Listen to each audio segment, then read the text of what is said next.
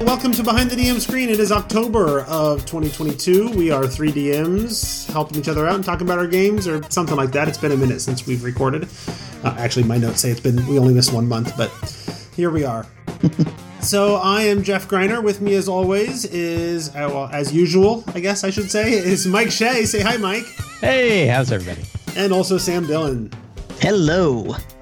All right, so we are going to talk about our games. We're going to help each other out. We're going to put 15 minutes on the clock, and we are going to stick to it. and who's going first? Uh, Mike is first on the list. So, 15 minutes first. on the clock. Ready? Go. Go. I am running four different games. I think four different games. Uh, three regular. I am running a uh, two new Kobold Press campaigns. I am running a brand new Scarlet Citadel game. We had our session zero last Sunday, where they built characters and we talked about what we were doing. But we didn't even start. This is the first time I've run a session zero. We didn't do anything in the world yet. And I'm running Empire of the Ghouls, which I've now I'm I'm a good number, like six or seven sessions into at this point. So I am diving deep into Kobold Press uh, settings and adventures. I am pouring myself into the world of Midgard. I have like a stack of like 14 or 16 different Kobold Press books that I am squeezing information out of to kind of fill out these campaigns. So it's not like I'm just grabbing Empire of the Ghouls and running with Empire of the Ghouls. I am in fact uh, uh, really digging into like 12 Angry Towers, and I think it's 12 Peculiar Towers, but I like 12 Angry Towers better. Uh, all the the, the, the, the, various tomes of beasts and creature codices, the uh, all of like the books of layers, Eldritch layers, underground layers, all the layer books that they have. Uh, they have a great book called Demon Cults and Secret Societies. I'm using that. So I'm really, and of course the Midgard World book. And I'm really diving into the world Midgard World book. And I've got like Southlands, but they're not going to Southlands for a little while. But one thing about Empire of the Ghouls, if you guys aren't familiar with it, is that it really is like the um, Storm King's Thunder of Midgard. It goes everywhere. It is a huge, wide-spanning adventure. It goes all over the place. And the first chapter is set in this the, the city of Zobeck. Zobeck is sort of the central hub of Midgard. It's kind of the, the main city that you know the the capital city. It's like the Sharn of of of um, Midgard and um, that whole first chapter exists there. You're going into the Undercity. You're going and you know dealing with some politics up above. There's a lot of neat things, and so it was a really good, fun chance to run that city. Then chapter two, you travel like 600 miles north. You you go on this like 20 day journey uh, to you know based on a prophecy. Like the the um, the characters receive a prophecy from the the tower or from the the temple of Rava which is like the clockwork god and which I, is like a fax machine i think. It's like a fax machine that spits out a fax that says go tr- go seven, 600 miles north and pick up this weird ass artifact. And you're like okay she has spoken so that was actually fun. There was like this, you know, crazy like you know gear gear forged woman who doesn't ever move, but there's like a slot in her chest, and out of the slot comes a parchment that has like they're like, does it have the little dots like the little tear off things on the sides? I'm like, yep, definitely. It's like a dot matrix printer that old dot matrix printer. Dot matrix printer that tells you where your adventure is going to be. so um, uh, so I I I think that I've got like some interesting stuff, but a tricky bit for me and I think it's a tricky bit in general. It's kind of one of these like, huh, but, you know, like I've been playing a fair bit of D and D. I should know how to do this. Is overland travel? How to handle lots of overland travel? It's one thing when you're going to like one city and you can just sort of montage your way between one city and another, and you can always montage it. And the book says, you know, just montage it. Like, don't you're not going to run like day two. It was kind of raining and you, your food got spoiled. So I know Sam likes adventures like that, but I, you know, I don't know if I want to run an adventure out like that. So but the big so then my my my usual go-to alternative for this are point crawls. And for a point crawl, you would say like, okay, I know what they're where they're starting, and I know what their general destination is, but what are like three different paths that they could take, or a number of different paths, and then what do the what interesting locations do those paths connect to? What are those paths? Are they like a you know you can go through the forest on on game trails and kind of avoid the main road, or you can travel along the shore of a nearby river instead of taking the road, or you can go on the main road. It's really like what you want to do. But in this case, you look at it, it's like there's really just the main road. Like there's no there's you know every every other alternative will take you a week or more longer, and you don't. It's not like you're being chased. You know, so I, I think like you can break down. Mm-hmm you could you could break down point crawls and say like, well, you know, the first few legs of the journey are just a straight path, but then after that, you might be going into dangerous territory, and at that point, you might have some meaningful choices about about where you're where you want to go. But then I was like, well, how the hell am I going to make this interesting? Like, how am I going to make this this journey interesting? And then I thought I tried to break it down and think like, well, what makes such things interesting? Like what what and it's choices, right? It's about like what are the meaningful choices? What are the things that characters can do and the choices they can make at any particular leg of the journey. And so I, I the, the, in my in my game currently, they're probably the next session is when they're going to begin this journey. They've they got the prophecy. Um, then they went to activate a portal to the realm to the to the uh, one of the ley line shadow roads. Uh, so they have another they, they have a path back where they don't have to take three weeks. They they can they can find a portal out in the distance, use this artifact they picked up, go to the shadow roads and walk the shadow roads. It's like a two day journey, and they know the way, and they have this little ball that helps guide them back to the portal that they picked. Um, because I was thinking like, well, maybe the shadow road is one of the paths that's the alternative solutions. Like maybe they go to the shadow road, and then it's a shorter path, but it's a little bit more random and it's dangerous, and they they're they're not native to it, so they don't know what's going on. Or the far safer but far longer path that they normally take. And I did give them that option but I was also like, I just ran Wild Beyond the Witchlight. I don't want to have like, hey, you just got to Midgard, but we're not doing Midgard. You're going into the Shadow Realm, and there's all those other crazy twisted towers and stuff. I want to add that. I want to do that stuff, but I don't. I don't want to do it. I don't want to do it right away. So, um, so I thought about doing like, oh yeah, you have the Shadow Road that you could take, you have the main road you could take, but I'm like, I don't want to do another zany like Feywild thing right away. I'll do that later. And but I want them to enjoy Midgard. I want them to enjoy like what it's like walking around the town and meeting farm farm folk and getting involved in stuff. So then I'm like, well, I guess what I'll do is build individual encounters that are along the way. I'll have the big I'll basically do a point crawl, but it's one line. And it says like here are the major locations that they're going to go to. I, I picked like the one paragraph description of that location right out of the Midgard World book, so I can describe it to them and say this is what it's like.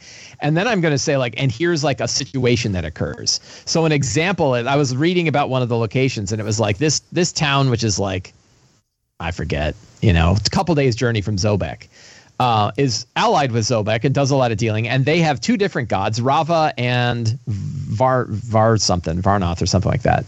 And they believe the people of this town generally believe that Varnoth and Rava are actually married. And that that is considered heretical to both the Church of Rava and the Church of Varnoth. So they believe it, but no one else does. And I was like, wouldn't it be interesting? And then they're also heading to the dwar- what they call the dwarf Khattans, right? The, these these dwarf sort of you know these these sort of small city states of dwarves, and they're heading that there also. And the, the, the dwarves of the Khattans can be really stubborn pains in the asses. So I was like, wouldn't it be interesting if like a, a dwarf from the dwarf Khattans that's a traveler came to this town and and heard a one of the local priests talking about the marriage and the joint of Var- Varnoth and, and Rava and like was ready to beat him up or was ready to have his mercenaries that he hired, which is like this all female mercenary group. You know, I forget called like the Silver Hammers or something. He's like, you go beat them up, go go scar him, like put a V on his forehead to because of his sacrilegious nonsense, and then the characters can get involved and do something, right? Maybe they'll fight the mercenaries. Maybe they'll convince the mercenaries not to do it. Maybe the mercenaries don't really want to do it. You know, like scarring a priest is never you know, the thing that people, but they, maybe one of them, maybe some like, yeah, we get the scar priests, and other one's like, no, that's really bad thing to do. So it's like a situation, right? And my my thought is that for like each of these paths of the road, like every every two, three, four days of journey, I'll say like you travel for a journey, it rains some days, you move on. Here's this new town. Here's what's going on in the town, and then here's this situation you stumble into, and this and the situation will have all of the pillars. It's you can learn about Rava and Varnoth. You can learn about what the dwarf Khattans are like. You can role play with the characters. You can punch people in the face. You can do all the different things that you would want to do in D game. All all of those options are available for each of these like scenes that sort of take place as the journey goes on. But what I'm struggling with is like, is that a, a is that a good fun way to go? What are the best practices for handling large amounts of overland travel in a way that's fun? Mm-hmm. I will throw that over to you guys. So I, I think a lot of what you're you've talked about is the, the, obvious sort of things that I would do, right? You know, uh, Out of the Abyss has tons of underland travel, I guess. Yeah, right. But it was, I mean, it was, it was by the end of the campaign, it was like eighty to hundred days of just travel, right?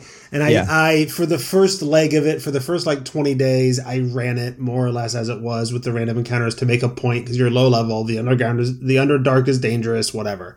Right. Um, I don't know that you need to make that point in this situation. Right. They're- They didn't wander into the underdark. They're not going No. into the enemy's territory. yeah, there are there are some like they're hanging right on the edge of a place called Morgau, which has been taken over by vampires and stuff. Right. And when they get closer there, then I think it's going to be like more dangerous. They'll be like, I think what you're doing is probably how I would handle that. You know, hand wave some some I guess little mini montages in the in between. You went from here to there. I might ask some for I might do some some role playing prompts. I like to do I like to start my campaigns with opening questions, right? Sure. So I, I might have some opening questions about like, oh, for, on this leg of the of the journey, you had an interesting conversation with another PC. What did you talk about?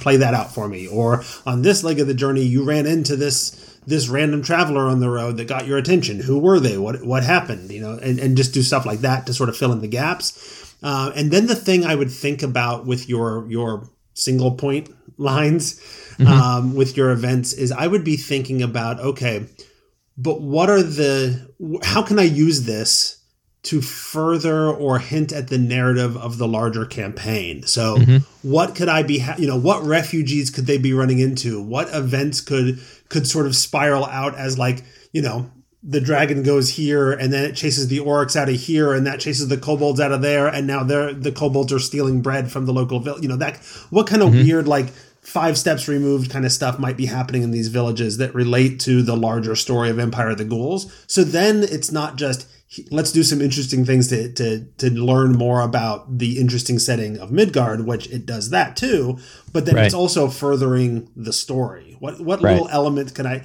you know, maybe it's not even that's maybe it's just like there's there's one cultist and he has this piece of this mysterious message on a piece of parchment or whatever.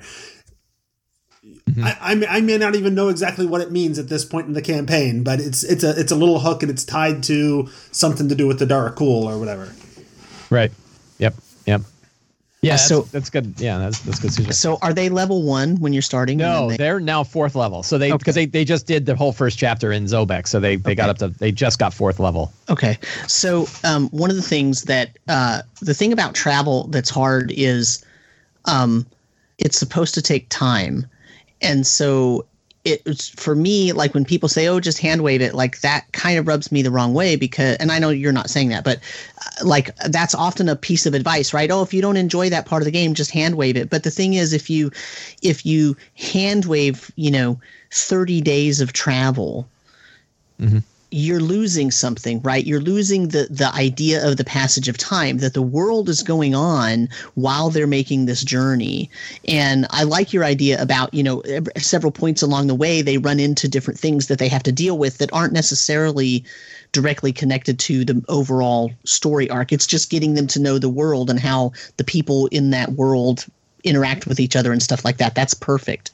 Um, the other thing I would say is what I was going to say was if they're low level, they need to be get to know getting to know each other too. And so, Right. you know, it could be that what you need to do is along with, you know, so instead of just going boom, boom, boom, here are these three things that happened at these three different towns a week apart or whatever, you can say, okay, on one of them, they run into that thing like with the dwarf and the, you know, there's this, you know, th- there's a big discussion in this town and what are they going to do and how can the party help and all that.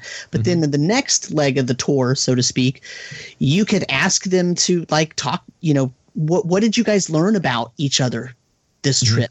Like what like what what did you learn about about this other character that that you didn't know already even though you're Right. fourth level and you've been hanging out in the town. Like what did you learn about the family members? What did you learn about their fighting style? What did you learn about their belief system? Like if, if you go into that if if you have that encounter with the with the dwarf and the and the two deities that are married but not married and th- th- there's a there's a sort of a you know there's a problem here. Well may are any of the characters do they have any kind of deific relationships? Even if they're not you know if there's a cleric and they're not they don't worship those two gods they could actually be offended by you know a heretic starting to spread and they they might actually respond to that even though it's not their deity. And you know so it's like what did you learn about yourself at that? What what are the other players learning about those characters? And so like maybe do that so that they form a stronger bond between them as they're traveling because that's what would happen is you know, I mean, when you think about something like, uh, I hate to use the cliche story, but okay, let's look at the Lord of the Rings. It's all travel.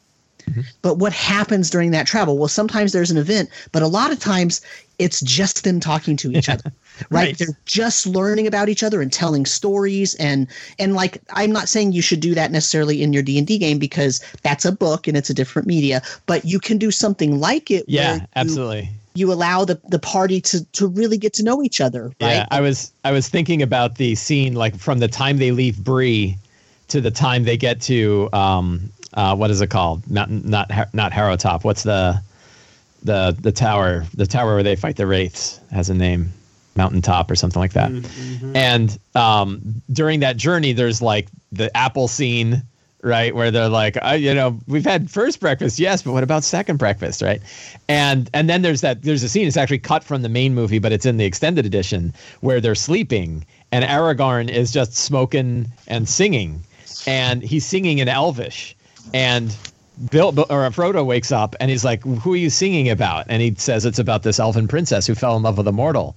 And he says, "Well, what happened? What happened?" And he goes, "She died." Right? And it's like that. It's like two sentences long and completely defines his whole character with Arwen. Right? And why he's choosing what he chooses, of why he hands her the the the the the you know the little necklace back, and how what what all of that means. That whole thing is captured in those two lines. And in D and D, the way you can do that is something that, like I called campfire campfire tales, mm-hmm. which is Exactly. when you have like what the characters are taking a long rest.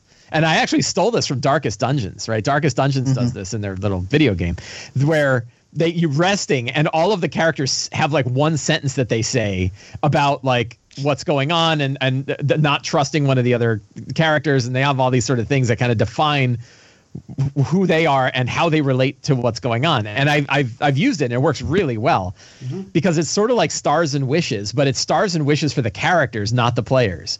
So you're saying like you know while you're you, you know you're sitting here, it's a calm night, the stars are up, the moon is there. What what you know in this situation, how do you feel about what has been going on up to this point? Or what does it remind you about from your background? Or how do you feel about what's coming in the in the in the you know what you think is coming ahead like what and you can kind of ask those prompts and then the players will say like this reminds me of the time i was hunting with my sister and you're like ah and it's it's just gold right you just write that shit right in your you know right in your character bios because it's it, you're learning Right. about them so yeah that idea Yeah. of like you can use these travel scenes to teach them about the world. You can use it to teach them about the story that's going on. That's something you guys suggested. Uh, you can and you can learn about them right? And then there's this other thing of like build situations that give them meaningful choices that ideally are built around the three pillars so they have different ways that they can interact with it based on what they feel like doing.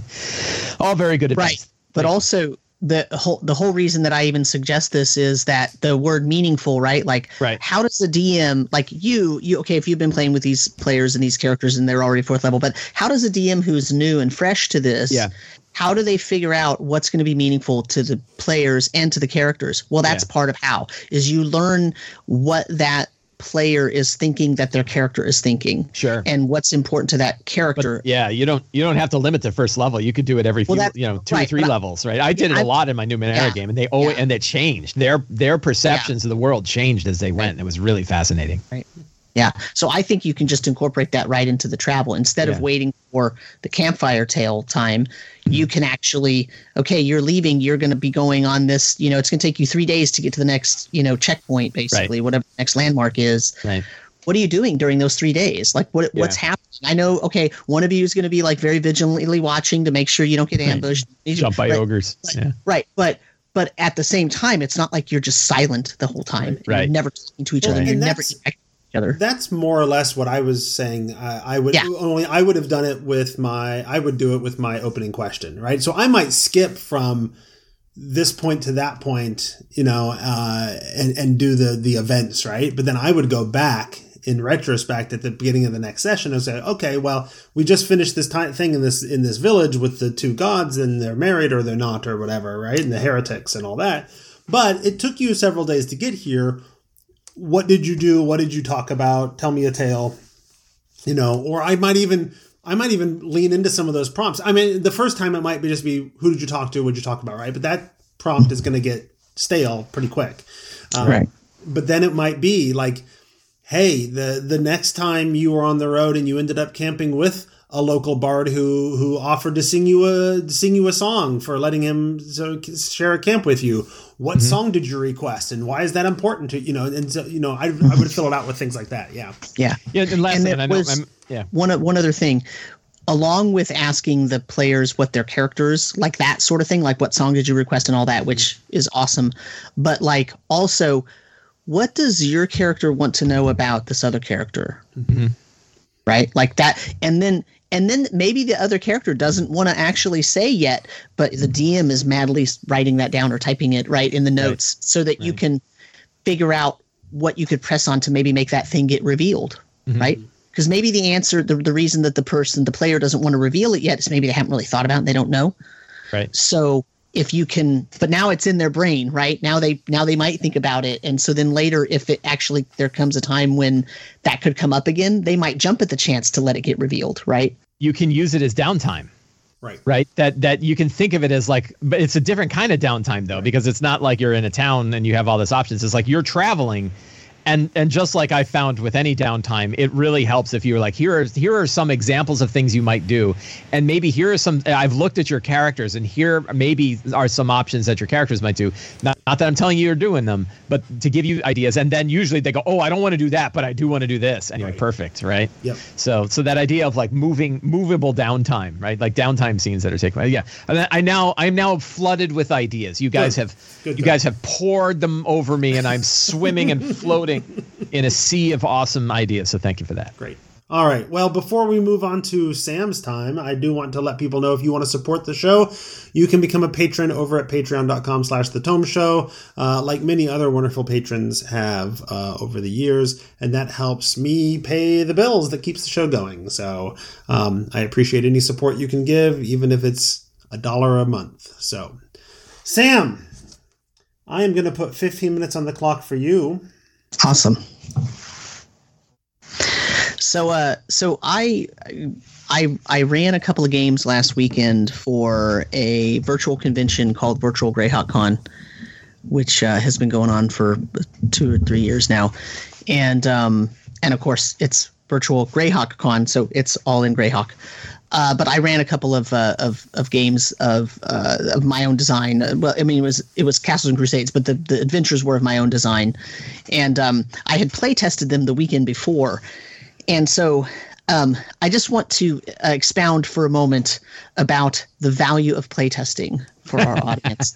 That playtesting is so valuable for an adventure that is because you know the the it's a virtual con and so I streamed the games and it's players I don't know right? Because it's a con it's a con right? And so anybody could sign up and then the spots are filled and whatever. So having a play test having the ability to play test that with people I did know ahead of time was just completely invaluable. Mm-hmm. um, because and and also actually so about half and half the playtest was half and half half people I knew and half people I didn't yet. Um, but I mean it was just absolutely invaluable especially for a con game. So I guess the whole reason I'm bringing this up is that playtesting is great no matter what but because I was running it for a con one of the things it made me do was try to get my timing better and try to you know set some things up a little bit differently so that it was more exciting and you know just different things like that. And it was absolutely invaluable. So i just want to give a really huge shout out to my playtesters and to my players at the at the con itself uh, and say a great big thank you because that was like the most awesome process that it could have i mean it made the adventures the best they could be at that moment because they would not have definitely would not have been as good if i had not play tested them with that group of people. So uh, if anybody is planning on publishing anything or running something at a con i highly highly recommend that you play test it beforehand. Even if it's not even something you wrote if you're running it at a con run it first with other people so that you can see how it goes and where the pitfalls are and where the where the issues might be in terms of timing because that ends up being one of my issues mm-hmm. because i usually run campaigns and I'm a campaign type of player. And it's not that I've never run a one shot or that I don't like them or anything like that. It's just that for my standard fantasy game, I run campaigns. And so I'm used to a sort of flow of time that is long form right? If the if the players want to go off and investigate something else this session that I didn't necessarily know, I wing it and we go and they do it and it's in my homebrew world and so that works, right? But in a con, you can't do that because it's a specific four hour time slot and you're doing it. And if you want to see the thing with it is if you don't finish, it's unsatisfying. Mm-hmm. So if you let them do whatever, I should speak for me. If I let them do whatever because that's more my style, is well, what do you do? You know, you're you're. I am asking the players, what are you doing? What are your characters doing? Right. Um, that's how I generally work in my home game, right? So you can't do that in a con game, or I can't do that in a con game because then I'm not pushing them, right? But there's this weird line between where are you pushing them and it feels like you're totally railroad them, railroading them, right? Versus pushing them because you need to have certain time points to get to the end before the end of the session. You don't want to have to end and say, "Well, we didn't finish, so you don't get to get the big reveal, or you don't get to learn the secret, or whatever it is." Right? Um, and so that's something that the playtest helped with because it taught me, okay, here's how much I really have to cut out, right? Uh, but also it reminded me, oh yeah, I do that. This is this is one of the reasons why I don't run a lot of con games is because I'm used I'm not used to that timing and it's very difficult for me to adjust to that. And I don't we finished and the games went well and all that stuff, but I'm just sort of really just talking about running games now. Um, but yeah, so it was a really great experience. It was super duper fun. It was really awesome to run it. It's been a while since I've run a game other than fifth edition uh, and I haven't run a game regularly for a while now. So it was really super fun to do it, and I and all the players had fun. They all told me they did anyway, and so it was it was really awesome. The playtest was really awesome, and you know, I learned stuff about myself and about my my my GMing style, stuff that I some of it I knew and some of it I didn't know until then. Um, so you know, I also want to encourage people to run at a con, right? Go run a game at a con you know and it's going to it's going to teach you different things about your style and what you do and how things work in your brain and how things work in other people's brains that maybe you haven't had yet right? And that's going to improve your game. Um, so yeah. Uh, otherwise, can I, can I, also, can I just share an experience yeah, that's based on, on, what you were talking about?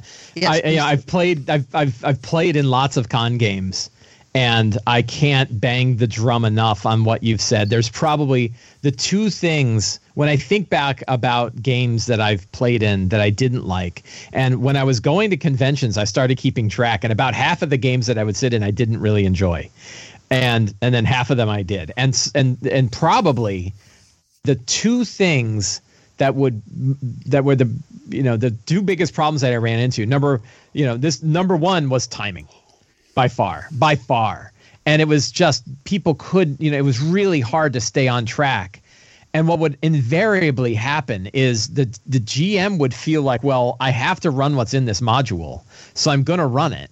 And then they would hit the end and they'd be like, sorry, we're out of time, so you're not going to fight the black dragon. We'll just say you did it. And I'm like, if you're already skipping, so they're like, well, I have to play the mod. And you're like, you didn't, you just skipped it. How about skip the boring crap in the middle? Right? Like just go, exactly roll. right.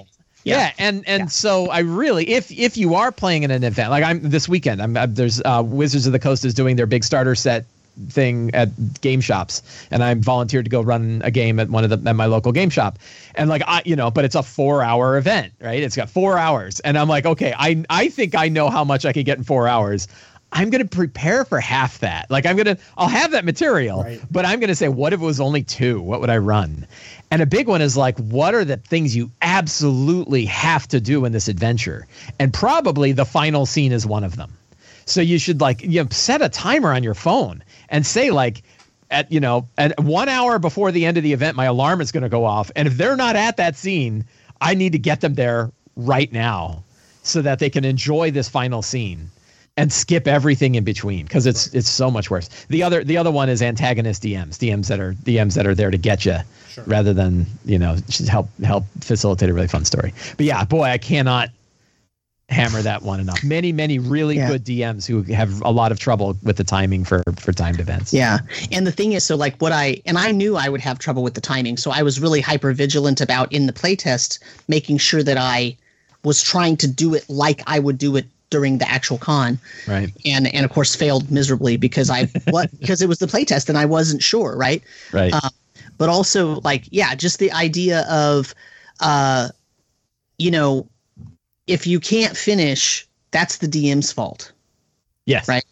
Yeah. If it's right. a con game, right? Yep. If it's a con pacing, game, pacing is critical. that's the DM's fault. Yeah. And the thing is like the and and I don't mean that as a, like you know it happens to everybody right like that it's a lesson that has to be learned Yeah, right? I've done it. I've done it many times. yeah I, I've done it before too and I, and I want and because I've done it before and I knew that I had that and I know that I'm a, more of a long form DM and I'm a very sandboxy DM so it's really hard for me to really direct the pe- like I have to practice doing that because it's just not my natural modus operandi right I just don't normally Right. do it and so but yeah like the whole thing is if you get to the end and you didn't get to finish that's so unsatisfying for the players. It's Yeah. just really really unsatisfying. So what i did was i wrote out literally kind of like what you said where there- there's an alarm right but i didn't make an alarm. I just wrote out like okay here's how much time i want to spend on this section and here's how much time i'm going to spend and i and i gave i gave a little intro about the game and because it's not d&d it's castles and crusades and i gave a little intro about using owlbear rodeo because that was the platform we were using and i give a little intro about how we're streaming and so if there's a technical difficulty you know here's what you do and whatever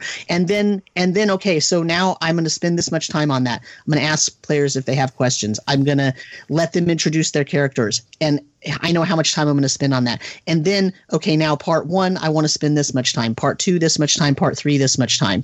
And I have little checkpoints in there. If we hit this and I've gone past this time, I need to stop. I need to cut it here and give them the info so they can move to the next thing rather than making them go through those next three steps to get that info that they need to go to the next major piece, right?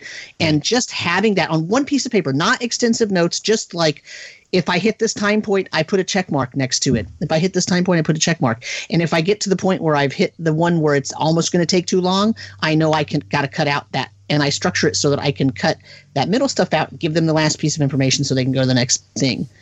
And that mm-hmm. was critical to me being able to keep everybody on track and still feel like I could let them do what they want to do. I don't feel like I railroaded the characters in the in the game. So that's good for my mental health, right? Like the DM has to be having fun too. And I know if I'm going to sit in a game and feel like I'm really railroading those players, I'm not going to be having a good time, mm-hmm. right? Just to get to point A to point B to point C, I'm not going to be having a good time because it's just so far from my style that it's just not going to work for me. Right. But you know, there is a reason why a lot of those early tournament modules were competitions and were okay, you're starting at the door of the dungeon, right? Like mm-hmm. here's your start and the goal is to get as far as you can without dying. And if you do, you move to the next set and then your goal there is to get as far as you can without dying. And then you get to the championship round and whoever survives is the one right? Like that or the team right? And because you didn't have to do any of the you could just read them a paragraph about here's how come you're standing at the door of the dungeon rather than more like today's style where you're not necessarily starting at the door of the dungeon you're saying okay well you're in this town because you heard these rumors and you're trying to investigate this and you're doing you know it's much more kind of elaborate more storytelling there and it's much harder to pace Right. right so it, it's difficult it's difficult um, but I had a hell of a time. It was really, really super fun. It was awesome, and my players all said they had a good time. So that makes me happy that they all had a good time, right? Um, and so yeah, so that so that was really good.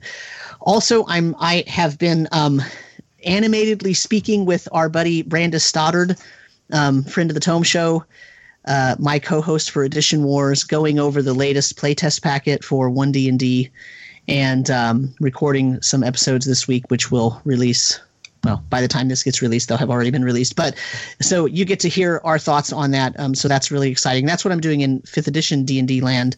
Um, I'm also still going through the Pathfinder second edition core book and kind of I'm making videos about it and talking about it and deciding if I really like it as much as I think I like it. And I actually joined a game so I could play a few sessions so I could get it from the player's seat rather than just reading it. You know, um, so that's it is really fun. It's very different from fifth edition. Um, there's a lot of things I like about it. It, it has re- these elements that remind me of fourth edition, um, but that aren't problematic. you know, there's a lot of things I really liked about fourth edition, but that kind of had problems by the time a, a couple levels went by, right? And uh, Pathfinder 2 doesn't seem to have that at this point. So um, it's very, very tight and it's really, really, really cool. Um, so I'm super enjoying that. Um, and so that's kind of what my gaming life is. My my fifth edition Temple of Elemental Evil game is on hiatus because uh, my teenage players went back to school, and their their parents' rule is no gaming during school. You know, you have to have at least a three day weekend to game. So, um, and so that's so yeah. So did I did I finish on time or early? Probably not, right? I think you are. You have two minutes. Two minutes. Wow, what are you going to do with all that time? Oh my goodness. Um, I don't even know what to say. I will cede my time to Mike and Jeff. Nice. Excellent. Good, because I've got stuff to, to deal with. So, um, be, uh, with Sam's time finished early, I want to remind people that if you want to hang out with us, uh, we are on the social medias. The, the Tome Show is on Facebook. The Tome Show is on Twitter. We have a Discord. The, you can find the link to it on our Twitter, which is at the Tome Show. Um, do we have other social medias anymore? I don't know. I think that more or less covers it. So, with that said, I will start the 15 minute clock for myself now. So, I realized looking back at my notes that, boy, it's been a minute um, since we chatted. uh, I think the last time we talked, my report was that my players had left Baldur's Gate and were in Candlekeep in our descent into Avernus game. Um, and then I was pulling, I don't remember what the, oh, uh, Shemshime's rhyme or something from Candlekeep Mysteries, and I ran that when they were while they were in Candlekeep, just to add a little bit of extra flavor to to Candlekeep. Um, I stole some ideas from the there was a Candlekeep book that um, Alex Kammer and Ed Greenwood and I think Teos worked on it and some other folks worked on it um, that has an alternative format for what happens in Candlekeep instead of going off to um, the one wizard's tower out in the middle of the ocean and meeting Lulu there and being um, plane shifted to um, Elturel. I mashed up a little bit of that idea and mashed up a little bit of the idea from that Candlekeep book. And instead, there was a conclave of wizards, including that one who's in the in the shape of a was he a ferret or a weasel or something? He got polymorphed at one point and decided he liked it, and so he just stayed that way. Um, and Lulu was there at the conclave, uh, which was more like the original because in the Candlekeep book um, version, they don't meet Lulu until they like get to the portal that goes to Elturel. She just happens to be there hanging out in the woods where this portal is. Um, but I like them meeting her earlier. Um, for those who don't know, Lulu is a, a is a cute little beach ball of a of a golden ele- flying golden elephant that um, used to hang out with Zariel and is sort of the uh, the exposition delivery system for for the entire campaign. but also has a faulty memory and is very cute, right? Exactly. Uh, so then they, they went off to uh, the fields of the dead, where the original portal was that the the demons and devils were coming through that led to the Hell Riders going there with Zariel to begin with, you know, hundred years ago or whatever. Um, and they use that portal. Had to deal with a unicorn that was basically geassed to to be there. Um, but I I did make I dropped some hints at that point that that that, that unicorn talked about their mate um, and how their mate um, what, what is lost in Avernus and um, made a bad deal a long time ago and has been hiding out actually polymorphed into the form of a statue in Waterdeep for some time now trying to avoid having to to pay up its side of the deal which was relevant because that unicorn statue appeared in the previous campaign. So i was hinting at that little cameo but then there's a and now and that that unicorn the mate is the um is the unicorn that appears in avernus uh, that powers the demon zapper contraption um there's a unicorn trapped there so if they happen to go to the demon zapper and they happen to to notice the unicorn they'll have that moment of oh hey that was a thing um and then they got to Elturel. And I have several supplements I'm using to add to Elturel. Um, and I'm following a lot of the advice that uh, Eventyr has in their bundles. I think we talked about how much I, I enjoy Eventyr stuff. Um, it's amazing how much like I have been running D and D for a long time. I'm pretty good at looking at the text and looking at what's written there and figuring out what's going to work and how to parse it and how to do it and whatever. And yet, I still find oddly so much value in looking at somebody else's analysis of the exact same thing, right? Mm-hmm. Um, and seeing what Eventyr has to say about uh, about that has been really helpful. And so um, they recommend like don't you know there's a bunch of random encounters that happen in Elturel as you're traveling from place to place. Uh, their recommendation, which was a good one uh, that I followed, was don't have random encounters. Like use the random encounters that are there, but like don't make them random. Mm-hmm. Figure out the order and the locations for those encounters that are going to make the most sense for those encounters and to help build the story and the narrative the way you want to. And then I supplemented a bunch of additional encounters from uh, encounters in Avernus, uh, a product that was done by the the Adepts, including um, James Introcaso at, uh, at, the time when he was doing Adept stuff, uh, as well as a product called Helterel, mm-hmm. Uh, and there was another one. Um, so I've anyway, I've got these three different products that all have like extra encounters to throw into various locations in um, in Avernus when they're there. And so I'm like, oh well, there's some really cool ones here, and there's some really cool ones there, and they would kind of make sense and, t- and mash up well there and whatever. So long story short, they just got to High Hall, uh, which is like the goal where they've been trying to get to since they got to Elturel. Um, they finally just got to the High Hall in the last session and it took them three sessions to get there. uh, it was a long time traveling from uh, where they appeared to there because one of the, the, you know there was an encounter. Um, I forget which product it was in now. It might have been Helterel. Helterel does like instead of a bunch of random encounters, it's more of like little set piece locations where there's like little mini dungeon sort of things. And um, one of the ones is the pair of black antlers tavern, which if you use the one of the preview prequel sort of adventures that a lot of people like. I don't remember if it was fall. I think it was Fall of Elturel. Um, then that that camp that adventure which I did use starts at the pair of black antlers. So now you know you were you were in this tavern back in session zero, and now you're back in this tavern you know five levels later and in hell. Uh, right. And it's been taken over by by minotaurs uh, who are warring with a bunch of devils, and the minotaurs work for Baphomet, and um, you know they've torn one of the leader has torn the the the eponymous uh, or titular black antlers off of the wall, and like wrapped them onto his own horns and to make himself look more devilish and whatever. But that's like that was an entire session is just going through the the pair of black antlers. I did change the one.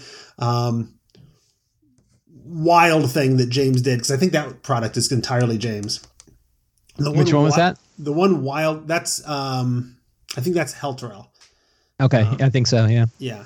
Uh, the one really wild thing he did in that specific location is um, you find the room where where Ontharr Frume, one of the the leaders uh, who's been hanging out and doing stuff, and that you met at the beginning, you find his right. room, and if you search the room, you can find his his sort of hoard under the the floorboards, including a holy avenger.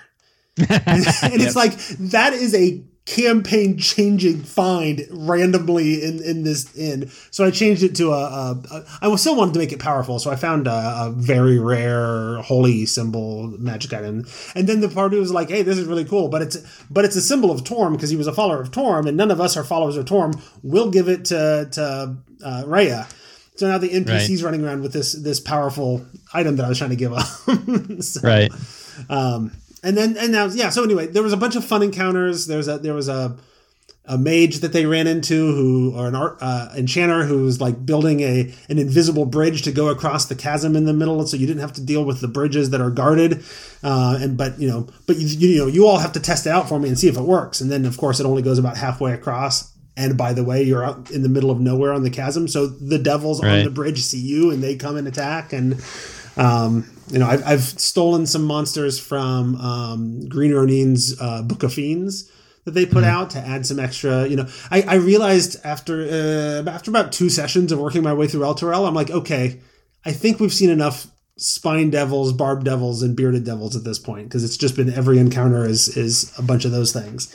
Um, right. And so I, I started supplementing with some some things from Green Ronin's book, and um, and yeah. So anyway, I think it's been going well. I think it's been fun. Um, I've one of the th- uh, the thing I really wanted to talk about though, um, and it was actually the thing I wanted to talk about um, two months ago when we last recorded, and we didn't have time for it then. Um, but now I still have at least six minutes plus the two minutes from Sam um, that I that I can bring up is one of the things I, I, I oftentimes try to do. And Baldur's Gate, it was easy to do this. Even Candlekeep, it was somewhat easy to do this. Is is integrate the characters' sort of backstories and, and who they are and the connections they have into the campaign and make those things important. Um, some of that's hard to do because now they're in hell. Uh, mm-hmm. And unless their backstory was, I knew somebody who went to hell, or, or you know, or made it who made a bad deal with a devil or whatever, um, I'm I'm struggling a little bit with coming up with really good ideas to incorporate their stories into hell. I have one character who will be pretty well incorporated um, who is a, a dragonborn cleric of Bahamut. I'm like, okay, well, that's easy because there's all this Tiamat stuff, right? And, and he's got a brother who's a follower of Tiamat. And let's say he's working for Arkhan, and, and I sort of established that back in Baldur's Gate, you know, so that's kind of there. But also, if he's not connected to the story until, you know, four or five levels from now, that's not very satisfying. that's a long wait to, to for your story backstory to really matter. Uh, right. and I've and I've tried to incorporate a little bit of like, well, Torm and Bahamut are are at at very least allies, right? Depending on your read of, of realms lore, uh, uh, deific realms lore, the Bahamut is sometimes a sub deity under Torm, um, which I'm sure the dragons would take offense at. Um, but I made him sort of a, a, a a low key ally. And so, you know, when you see all the when you get to the bridge of Torm and it's got all the the symbols and the carvings that the players can activate to to help defeat the, the, the devils there or whatever, I also let him notice. Oh, but there's also like this underlying previously unnoticed like um, homage to to Bahamut as well. And so I'm just connecting a lot to the, uh, things to Bahamut. But um, you know, boy, it's real easy to incorporate you know followers of Torm or even followers of Lathander, since Zariel used to be an angel of, of Lathander, uh, into that campaign. Right. Finding a way to bring in Bahamut in a way that doesn't feel force fed um, is a little tricky. And then I also have two player or two players who are playing twin Shadar-kai, followers of the Raven Queen, which isn't even a realm's god. Um, right. You know, eh. and so figuring figuring that out, I've got one character who I've sort of been hinting that is uh, uh, unknown to him was is actually a, a Bhaalspawn, um, which connects into the whole Dead Three thing at the beginning. But now the Dead Three kind of disappear once you leave Baldur's Gate.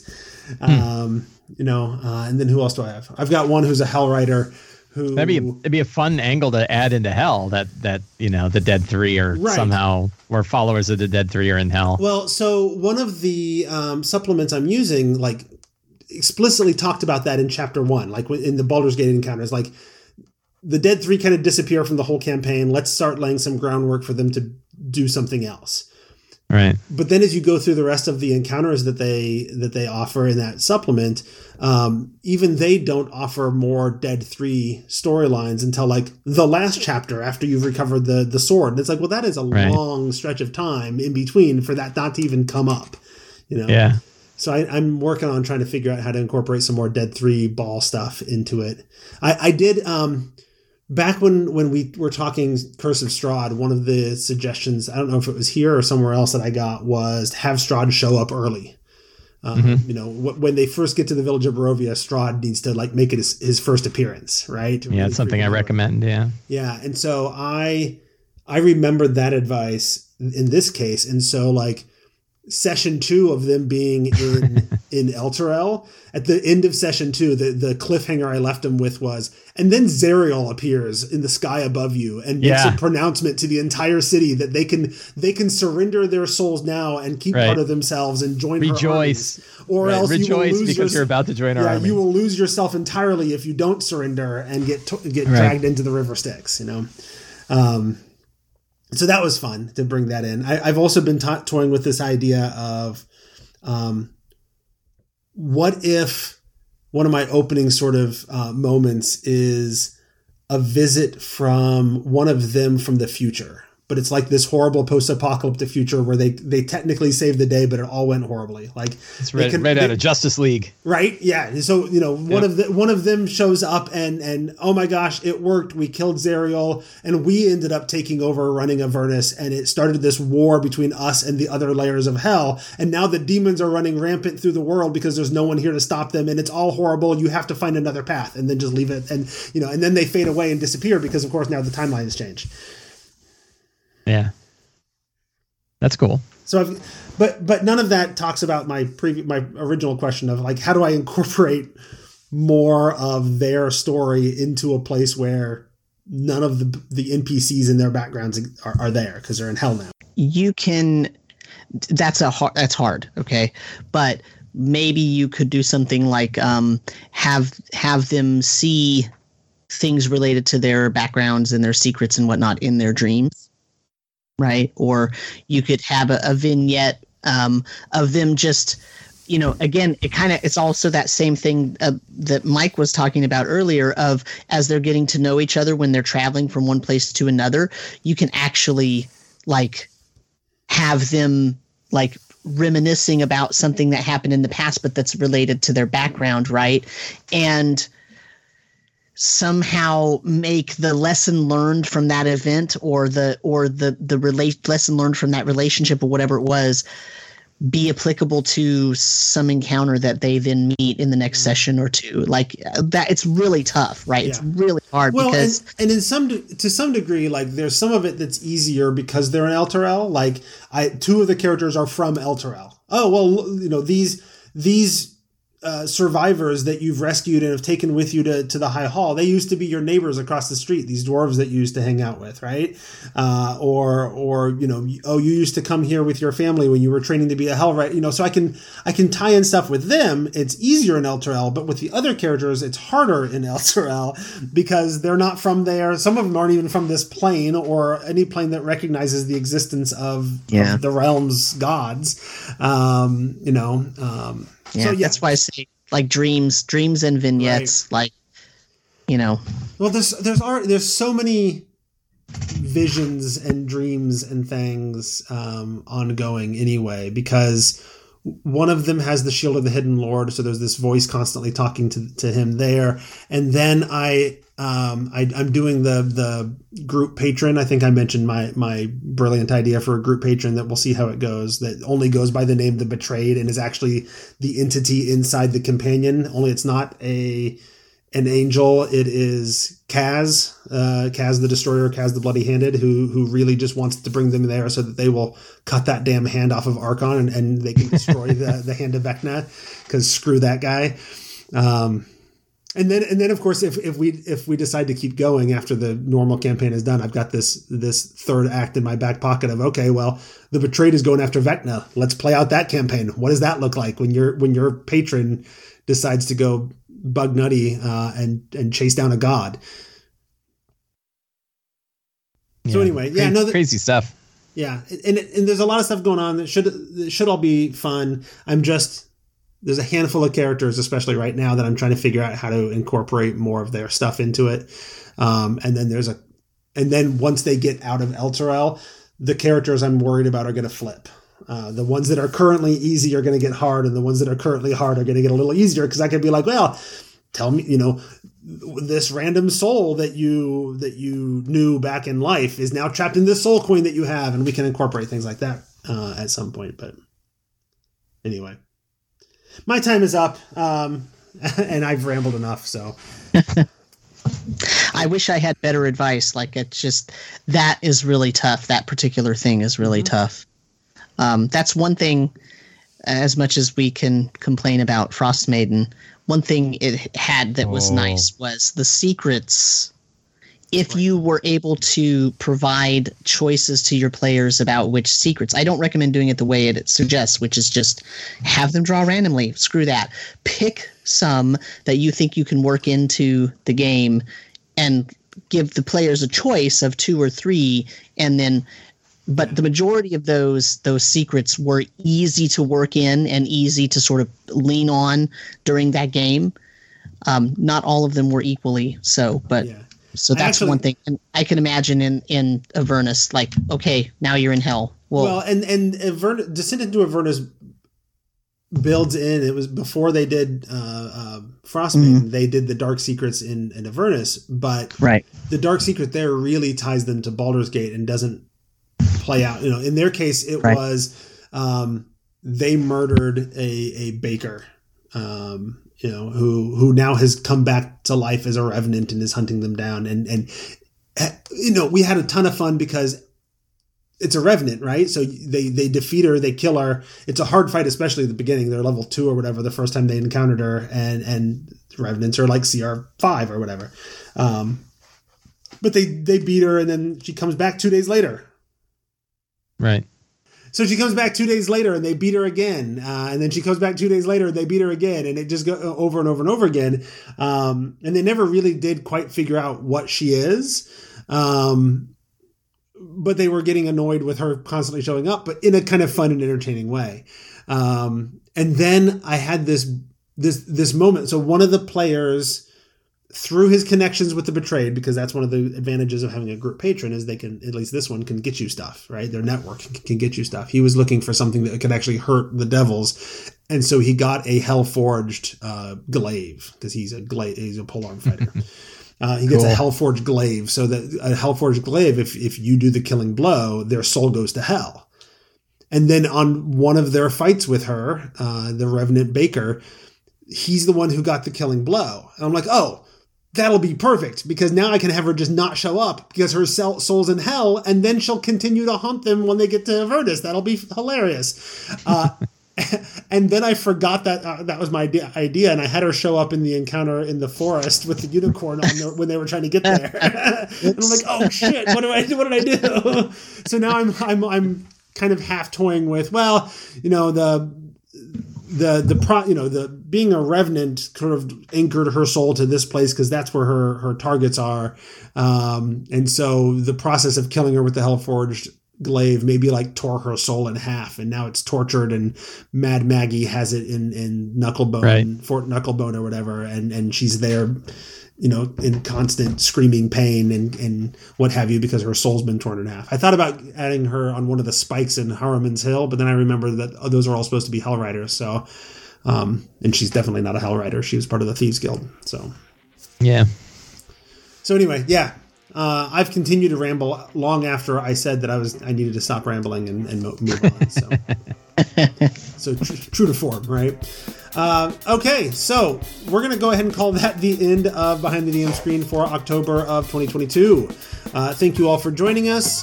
Thank you, uh, Sam and Mike. Uh, and you can join us hopefully next month where we'll record another one. Say goodbye, guys. Good night. Good night.